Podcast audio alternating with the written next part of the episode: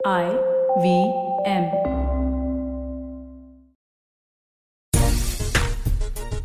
अक्सर जब आप शॉपिंग के लिए जाते हैं तो उन शॉप्स पर आपका बहुत ध्यान होता है, जहाँ पर एक के साथ एक फ्री लिखा हो या कुछ बहुत बड़ा ऑफ़र चल रहा हो।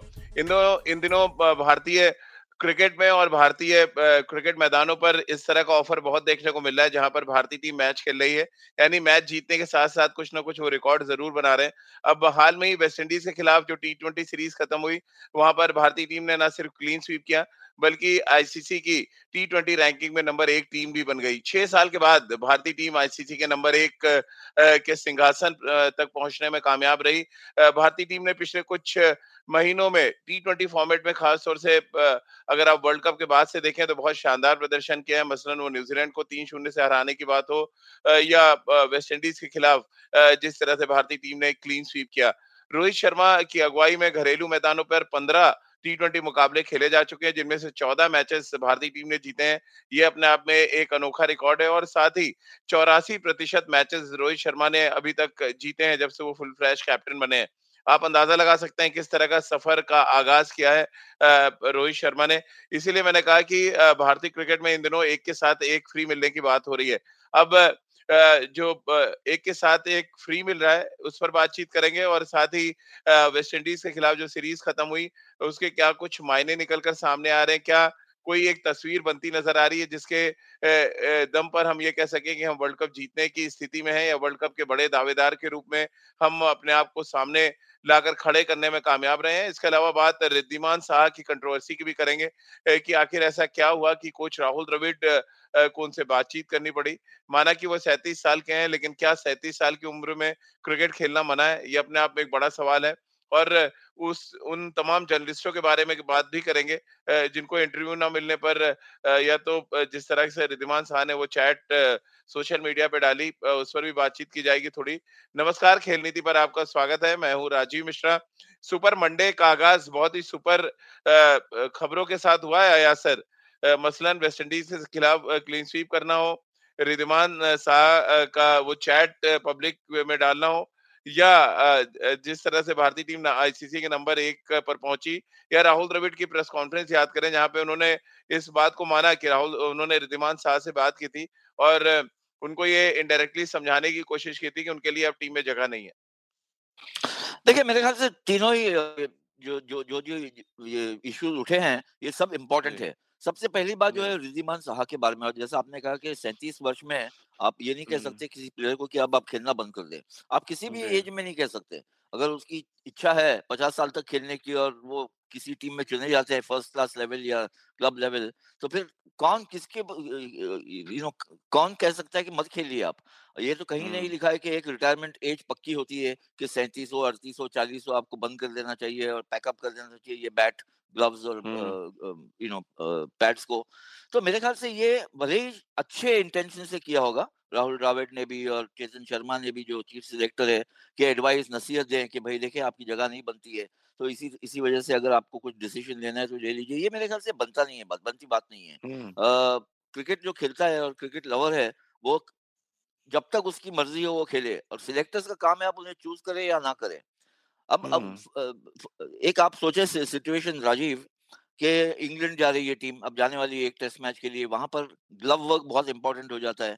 अगर आपके रेगुलर कीपर्स जो है जो यंग कीपर्स आप जिनके ऊपर इतना दावा रख रहे हैं वो अगर नहीं चलते तो आप किसके पास जाएँगे फिर से? तो किसी के ऊपर दरवाज़ा इस तरह से बंद कर देना मेरे ख्याल से ये गलत है।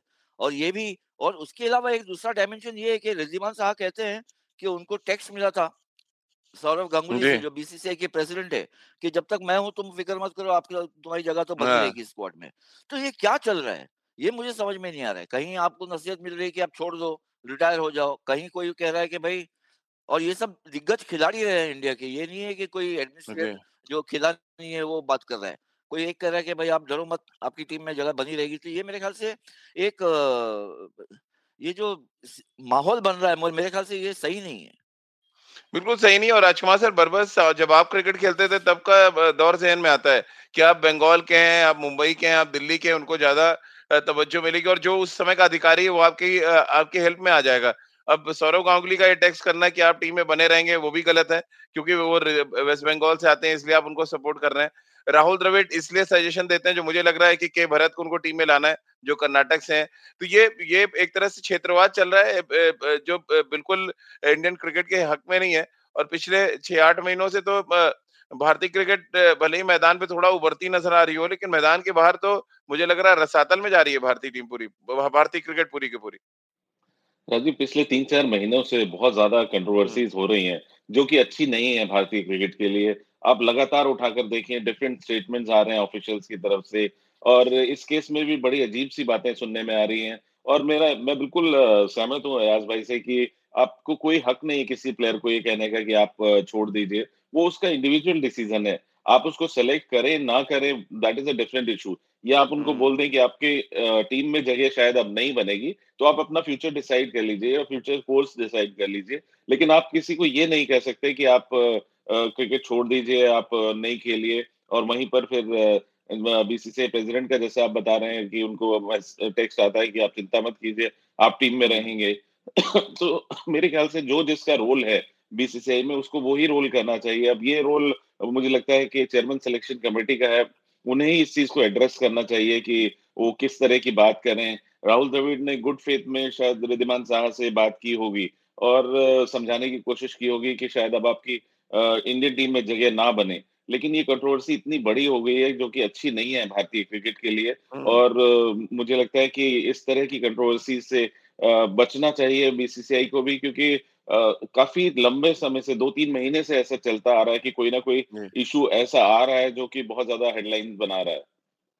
अया सर, मेरा सवाल बड़ा सिंपल था कि क्या किसी खिलाड़ी का कद देखकर भी बात की जाती है? महेंद्र सिंह धोनी से किसी की हिम्मत होगी कि ये बात कर ले कि 40 साल की उम्र में आप आईपीएल ना खेलें? रिद्धिमान शाह से आप बात कर सकते हैं कि आप सैंतीस साल के आप क्रिकेट ना खेलें। बेशक इसमें तो ये जो जो आप कह रहे हैं जो कद है इंडियन क्रिकेट में या विश्व क्रिकेट में उसका गैर फ़ायदा उठाया जा रहा है मेरे ख्याल से। रिजमान साहा को आप जिस तरह से साइलेंस करने की कोशिश है या रिटायरमेंट में भेजने की कोशिश है ये सही नहीं है प्रिंसिपल नहीं है इसमें कोई कोई एथिक्स नहीं है क्योंकि महेंद्र सिंह धोनी के सामने तो आप गर्दन उठा के बात नहीं कर सकेंगे। तो ये जो है आप किसी प्लेयर को इतना हल्के में ना लें क्योंकि ये भी अपने दस बारह पंद्रह साल शायद इससे ज़्यादा इन्होंने क्रिकेट के लिए कंट्रीब्यूट किया है। और उनको जो दर्द हुआ है वो मैं समझ सकता हूँ रिजीमान साहब को क्योंकि कोई एरा गैर नहीं कह रहा है उनसे ऐसी बातें।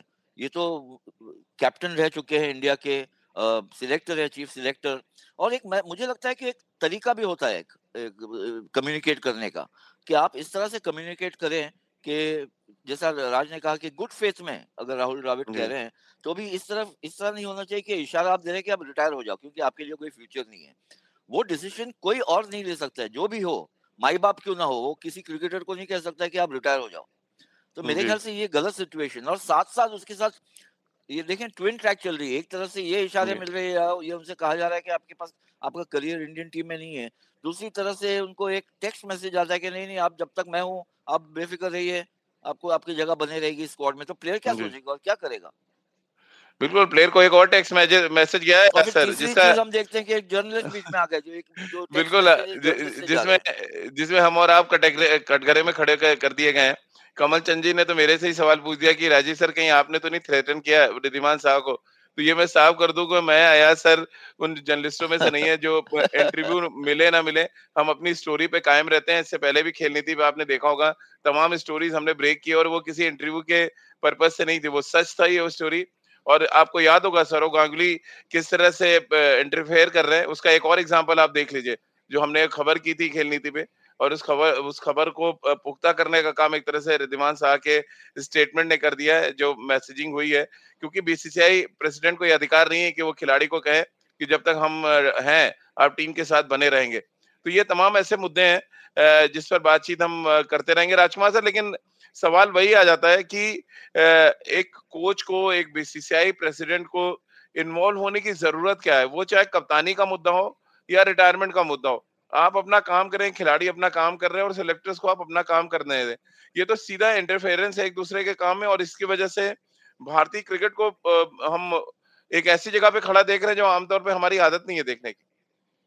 बिल्कुल राजीव ठीक कहा आपने और मेरा भी यही मानना है कि जो काम सेलेक्टर्स का है तो वो सेलेक्टर्स ही करें और वो कन्वे करें या बात करें जो भी है तो जिसका जो रोल डिफाइंड है, उसको वो ही रोल करना चाहिए। और बड़ा अनफॉर्चुनेट है रिद्धिमान साहा के लिए कि इस तरह की बातें आ रही हैं। Rajeev number one wicket keeper रहे हैं वो वर्ल्ड के। और कोई उनका जवाब नहीं था कोई कॉम्पिटिशन सर एक एक एक एक इम्पोर्टेंट अपडेट और दे दूँ कि जब जब यूओ टेस्ट हुआ है वो इंडियन टीम के नंबर वन रहे फिटनेस में जिनको सबसे ज़्यादा नंबर मिलते थे यूओ टेस्ट में। तो ये भी ध्यान में रखना चाहिए कि उम्र बहुत ज़्यादा मायने नहीं रखती अगर आप फिट है तो। बिल्कुल राजीव अब आपने बिल्कुल ठीक कहा कोई अगर महेंद्र सिंह धोनी से कोई इतनी हिम्मत नहीं कर सकता था कि वो कोई हाँ। ऐसी बात बोले कि आप रिटायर हो जाइए या आपको हम सेलेक्ट नहीं करेंगे। तो रिद्धिमान साहब भी एक शानदार खिलाड़ी रहे हैं भारतीय टीम के लिए वर्ल्ड के नंबर वन विकेट कीपर रहे हैं वो और उनका हमेशा साइलेंट कंट्रीब्यूशन रहा है भारतीय क्रिकेट में। तो मुझे लगता है कि उस वो प्लेयर इससे बेटर ट्रीटमेंट डिजर्व करता है जो उसके साथ किया जा रहा है। या सर काफ़ी हद तक खिलाड़ी भी क्या जिम्मेदार है? आज अगर किसी पर्टिकुलर जर्नलिस्ट ने अगर ऐसे मैसेज भेजे हैं तो इसके पीछे खुद खिलाड़ी भी हैं? कि आप यही उन्हीं जर्नलिस्टों को आप पहले सर पे चढ़ाते हैं? हम, हमने, आपने कभी किसी से ज़बरदस्ती इंटरव्यू लेने की कोशिश नहीं की है। अगर आप बात करने के लिए रेडी हैं, मुझे अच्छी तरह याद है, रवि शास्त्री का भी हाल में इंटरव्यू करना था तो मैंने आपसे रिक्वेस्ट की कि सर, आप बात कर लें। अब ऐसा नहीं, मैं रवि शास्त्री को धमकी भरे मैसेजेस करने लगूं। कि आपने उनको इंटरव्यू दिया मुझे दीजिए नहीं तो मैं आपको एक्सपोज करूँगा वॉट जो भी चीज़ें हो। बहुत सी चीज़ें आपको भी पता होंगी पर्सनली किसी खिलाड़ी के बारे में मुझे भी पता होंगी बट ये ज़रूरी नहीं है कि हम उसको पब्लिक प्लेटफॉर्म पे लेके आए। ये ये आप उतना ही दोष क्या खिलाड़ियों का मानते हैं जितना आप उस उन, उस पर्टिकुलर जर्नलिस्ट का मान रहे हैं या एक, एक समुदाय है जर्नलिस्टों का जो इस तरह का काम करता है।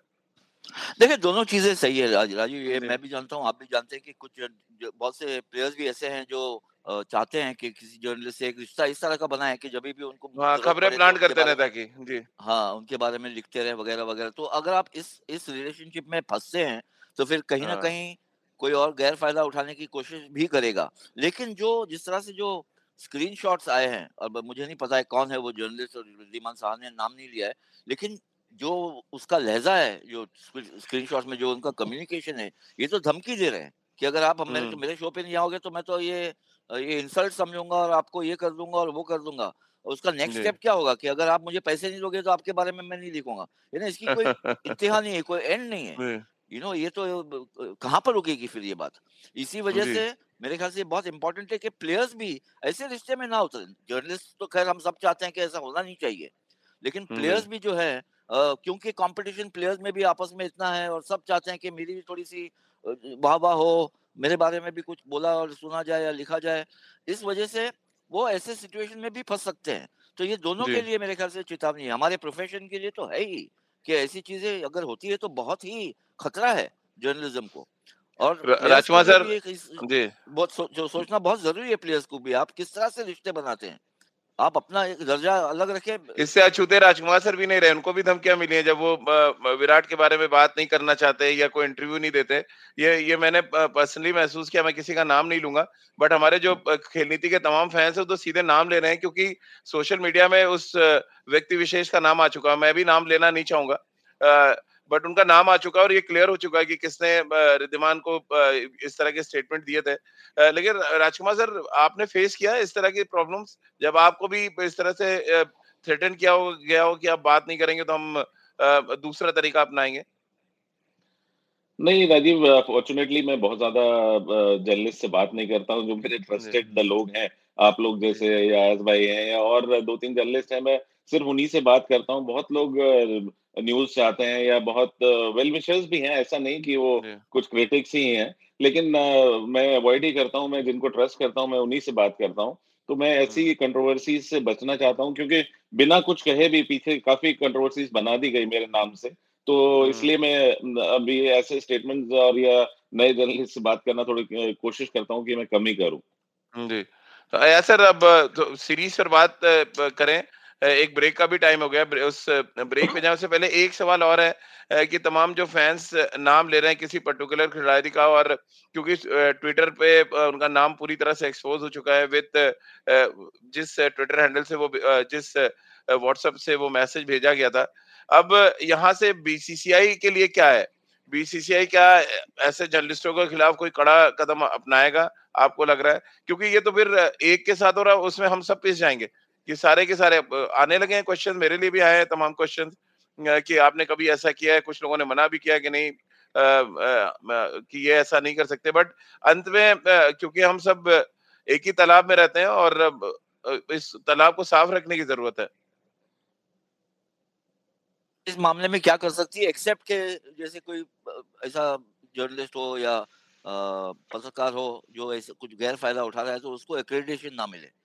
इससे हम्म। ज़्यादा क्या कर सकते हैं? या तो फिर आप किसी न्यूज़ पे नहीं सर प्लेयर्स को भी इंस्ट्रक्शन होने चाहिए। अब कुछ कुछ खास खिलाड़ी हैं जो किसी खास आपके जर्नलिस्ट से बात करते हैं खबरें प्लांट करते हैं इन खिलाड़ियों पे भी एक्शन होना चाहिए। आप क्यों अंदर की खबरें बाहर ड्रेसिंग रूम की खबरें बाहर लाते हैं उस पर्टिकुलर खिलाड़ी को देते हैं जिसकी वजह से फिर नुकसान क्रिकेट को होता है? तो सिर्फ़ यहाँ जर्नलिस्ट तो बैन हो ठीक है। खिलाड़ी भी बैन होने चाहिए अगर आप इस तरह की खबरें बाहर ले आते हैं। और किसी एक व्यक्ति पे जाती है। अगर पब्लिक प्लेटफॉर्म पे देन इट्स ओके किसी एक आदमी को आप खबर दे रहे हैं और वो उस खबर से माहौल खराब हो रहा है देन उस खिलाड़ी को भी बैन करना चाहिए। हाँ देखिए अगर पता चलता है कि कुछ प्लेयर्स ऐसे हैं कि आपस में कुछ कुछ ऐसी चीज़ें हो सकती है कि आपस में फसाद करा दें तो ये चीज़ें जो है अच्छी नहीं है किसी के लिए भी। ना जर्नलिज्म के लिए अच्छी है ना इंडियन टीम या प्लेयर्स के लिए अच्छी है तो मेरे ख्याल से। एक तो पहले अपने आप पर जो है कंट्रोल करना चाहिए प्लेयर्स को भी और जर्नलिस्ट को भी और एक दोनों का दर्जा अलहदा है एक प्लेयर है और एक जर्नलिस्ट है अपना अपना रोल या अपना किरदार है यू नो सोसाइटी में उसको आप पूरी तरह से निभाएँ उसमें आप किसी और कुछ ऐसी चीज़ें होती है रा, राजीव कि आप किसी प्लेयर। से ज़्यादा दोस्ती हो जाती है किसी से कम हाँ। लेकिन जब आप एज अ जर्नलिस्ट में बात कर रहा हूँ जब आप कलम लगाते हैं पेपर पर या आप शो करते हैं तो वो जो है आपको उसको रैशनलाइज करना पड़ता है क्यों ये नहीं है कि मेरी प्लेयर से किसी प्लेयर से अच्छी अच्छी खासी दोस्ती है या रिलेशन अच्छे हैं तो मैं सिर्फ़ उसी की वाह करूँ बाकी सबको रन डाउन कर दूँ या उसका गैर फ़ायदा उठाऊं ये नहीं होना चाहिए। बिल्कुल और यार सर बिगेस्ट एग्जांपल है हम रनयुत का शो करते हैं। राजकुमार सर रहते हैं उस शो में और जब विराट रन नहीं बनाते तो उनको क्रिटिसाइज करते हैं और राजकुमार जी बताते हैं कि वो रन क्यों नहीं बना रहे ऐसा नहीं कि राजकुमार जी शो पे हमसे बहस कर लें या शो के बाद मुझे थ्रेटन करें कि आपने विराट के लिए क्यों इस तरह के वर्ड्स यूज़ किए। जिस दिन वो खराब करते मुझे अच्छी तरह स्टम्प माइक पे जब उन्होंने दक्षिण अफ्रीका में बोला था, हम सबने उनको क्रिटिसाइज किया कि उनको नहीं करना चाहिए था एज अ कैप्टन और राजकुमार जी ने भी हमें सपोर्ट किया कि नहीं, ये गलत चीज़ थी, बिल्कुल नहीं होनी चाहिए थी। तो इस तरह से भी अब ट्रांसपेरेंट हो सकते हैं और चीज़ें आगे चल सकती हैं। चलिए इसी नोट पर एक ब्रेक ले लेते हैं। ब्रेक के बाद बात करेंगे सीरीज़ में सुपर शो की, जो भारतीय टीम ने किया आईसीसी के नंबर वन टीम बन चुकी है टी ट्वेंटी में। इस पर आगे बातचीत करेंगे छोटा सा ब्रेक ले रहा हैं।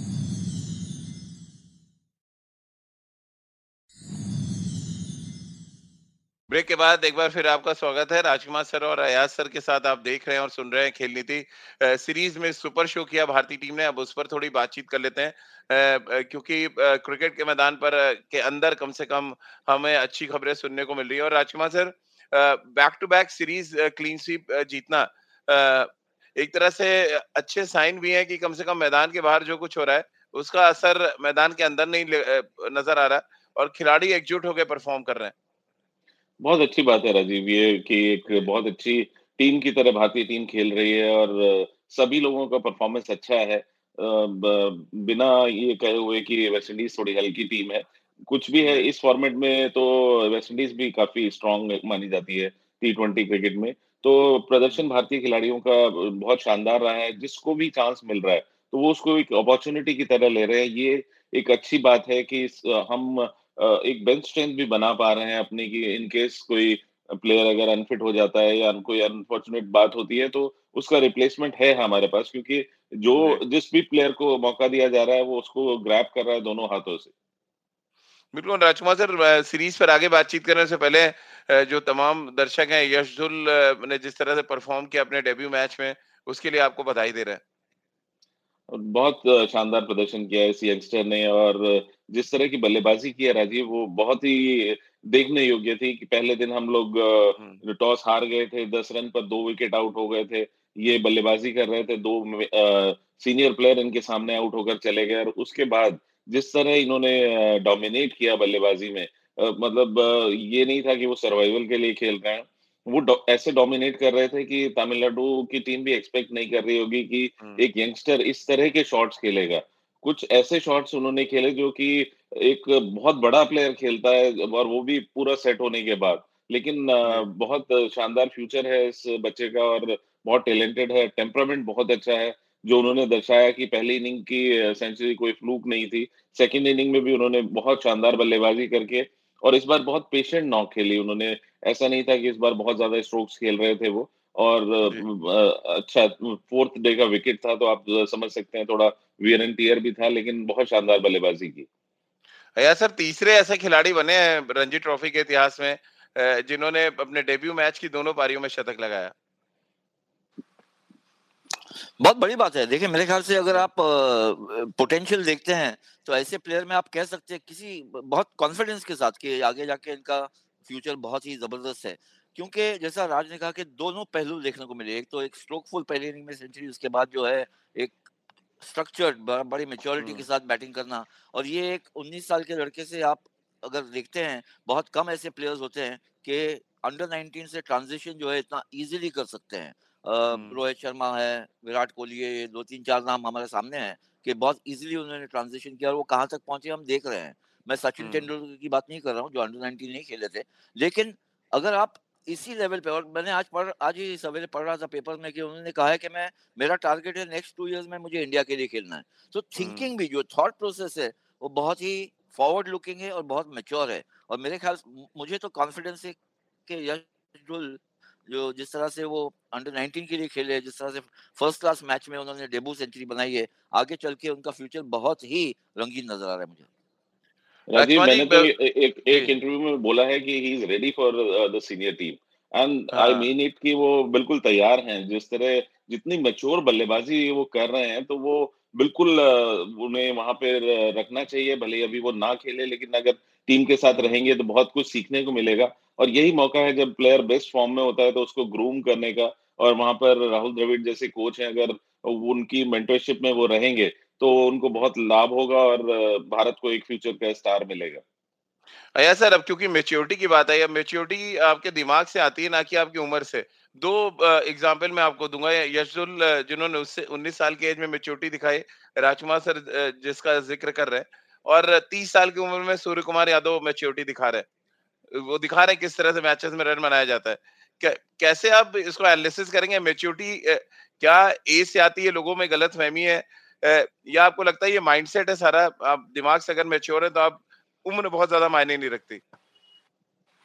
देखिए मेरे ख्याल से दोनों ही बहुत, बहुत ही इंटरेस्टिंग केस स्टडी है क्योंकि अगर आप तीस साल के लड़के को ले और एक तीस साल के तो सूर्य कुमार यादव में एक सेंस ऑफ़ अर्जेंसी नज़र आ रही है। एक तो व्हाइट बॉल क्रिकेट खेल रहे हैं और ये भी है कि उनको मौका काफ़ी लेट मिला है अपने करियर में। जिस दस बारह साल से वो फ़र्स्ट क्लास क्रिकेट खेल रहे हैं और अभी मौका मिला है हम्म। तो वो चाहते हैं कि इमीडिएट इम्पैक्ट करे। और मुझे लगता है कि करंट फॉर्म में वो सबसे बेस्ट इम्प्रोवाइजर है व्हाइट बॉल क्रिकेट में इंडिया में जिस तरह से कल हम्म। उन्होंने स्ट्रोक्स लगाए खास करके ऑन साइड पर वो और सिचुएशन को बहुत अच्छा समझते ये आती है हम्म। आपको मेच्योरिटी विद एक्सपीरियंस और ये राज जो बात कर रहे हैं कि अगर यश ढुल को इमीडिएटली अगर आप उसी ग्रुप में इंक्लूड कर दें जो इंटरनेशनल क्रिकेट खेलते हैं तो वहाँ पर बहुत कुछ सीखने मिलता है भले ही वो प्लेइंग लेवल में हम्म। ना आए मैदान पे ना उतरे लेकिन अगर साथ में रहे आप रोहित शर्मा के विराट कोहली के अश्विन के बुमराह के तो जो स्टडी आपकी होती है जो लर्निंग कर्व होती है वो बहुत शार्पली ऊपर जा सकती है।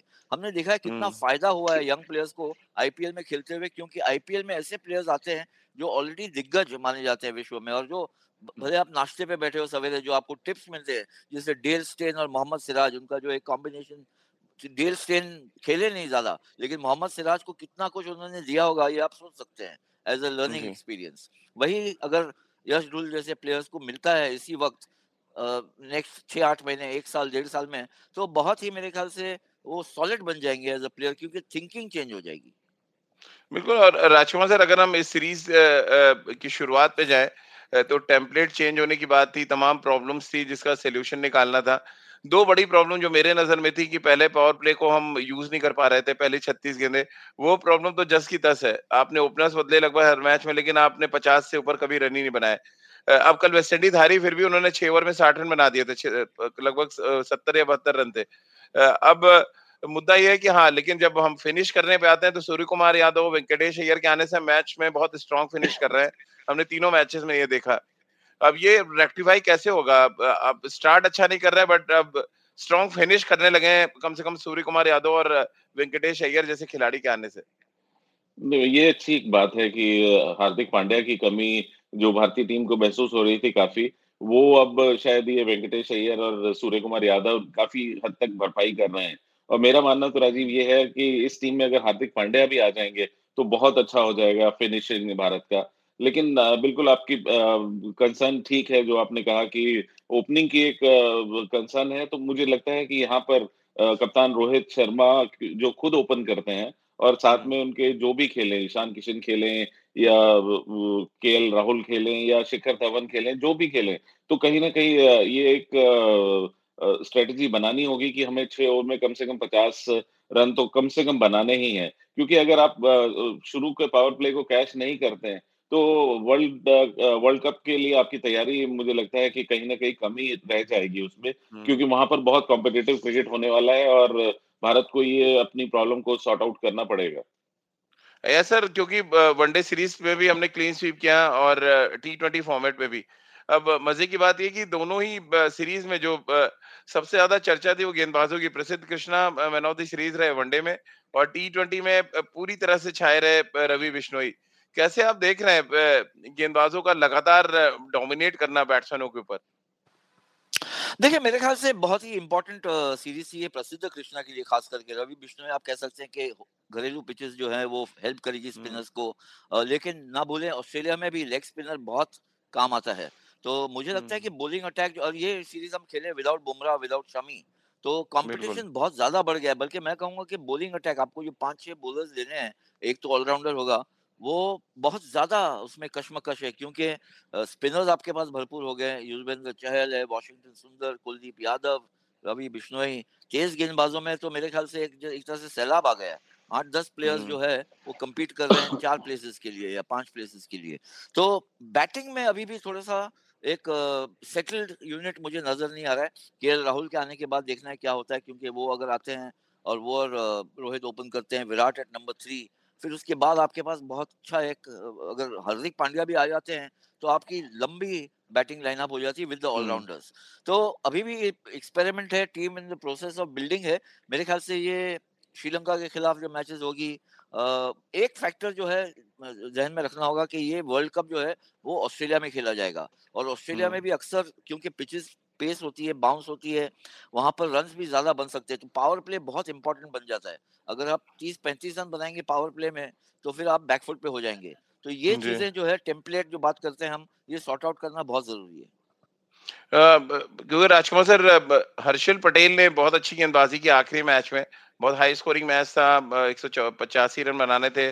उसमें चार ओवर में बाईस रन तीन विकेट और उनकी जो स्लोअर वंस है बहुत इफ़ेक्टिव तरीके से डालते हैं। उनका जो आम रोटेशन है बहुत तेज रहता है जिससे पकड़ में नहीं आती उनकी स्लोअर गेंदे। क्या आप बड़े कंटेंडर के तौर पर आ गए हैं? टॉप तीन गेंदबाजों में आप उनको देख रहे हैं टी ट्वेंटी फॉर्मेट में? डेफिनेटली राजीव जिस तरह का प्रदर्शन उनका रह रहा है तो मुझे लगता है कि वो ज़रूर एक स्ट्रॉन्ग कंटेंडर हैं।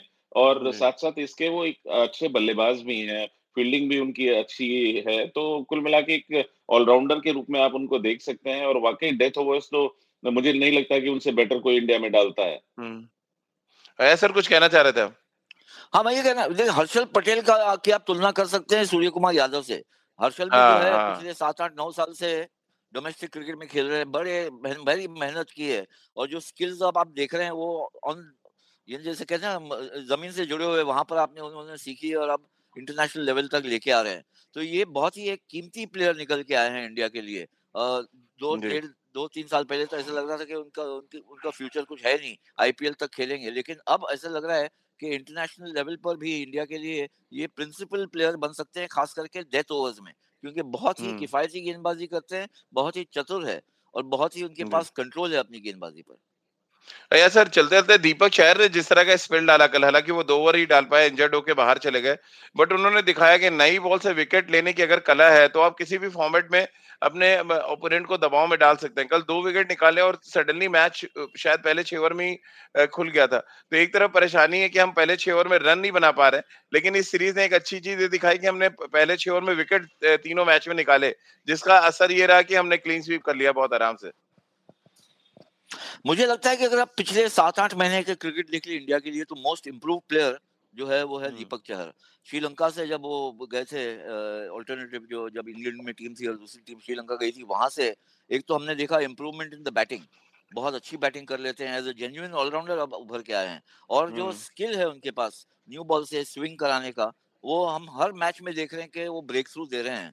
तो ये जो है बहुत ही एक इनवैल्यूएबल इनवैल्यूएबल प्लेयर बन गए इंडिया के लिए खास करके टी ट्वेंटी में और आगे हम्म। देखना है कि किस तरह से वो अपनी जगह वनडे में भी बना सकते हैं या नहीं लेकिन करंटली टुडे बहुत ही मुझे लगता है कि पिछले आठ नौ महीने में ये मोस्ट इम्प्रूव प्लेयर है इंडिया के चलिए, बहुत बहुत शुक्रिया आया सर और राजकुमार सर आपका हमारे साथ जुड़ने के लिए और मंगलवार को हम चर्चा करेंगे रोहित राज की, यानी कि रोहित की कप्तानी को कितने नंबर हमारे क्रिकेट एक्सपर्ट्स देंगे, जिस तरह की कप्तानी की और जिस तरह से विराट कोहली उनके अंदर कहीं ना कहीं नज़र आ रहा है, क्योंकि आमतौर पर विराट जो रोहित शर्मा की इमेज है, बहुत काम और कूल है, लेकिन जिस तरह से मैदान पर वो एग्रेसिव हुए, जिस तरह से गेंदबाजों से उन्होंने बातचीत की फील्डिंग के दौरान लैप्सेस में उन्होंने लताड़ लगाई, उस पर बहुत डिटेल में हम मंगलवार को बातचीत करेंगे खेल नीति के प्लेटफॉर्म पर। तो जुड़िए खेल नीति के साथ हर सुबह नौ बज के तीस मिनट पर खेल नीति के यूट्यूब चैनल और आईवीएम के फेसबुक पेज पर। इसके अलावा मुझसे जुड़ सकते हैं, अपने सवाल भेज सकते हैं एट द रेट राजीव मिश मेरा ट्विटर हैंडल है। और खेल नीति के ट्विटर अकाउंट पर, यानी खेल नीति पी पर भी आप अपने सवाल भेज सकते हैं और एपिसोड सुन सकते हैं। इसके अलावा खेल नीति का हर एपिसोड सुनने के लिए आप आईवीएम ऐप पर जा सकते हैं। कॉम पर, गाना स्पोटिफाई सावन गूगल पॉडकास्ट या अन्य आईवीएम पॉडकास्टिंग नेटवर्क पर। आप सभी का बहुत बहुत शुक्रिया हमारे साथ जुड़ने के लिए।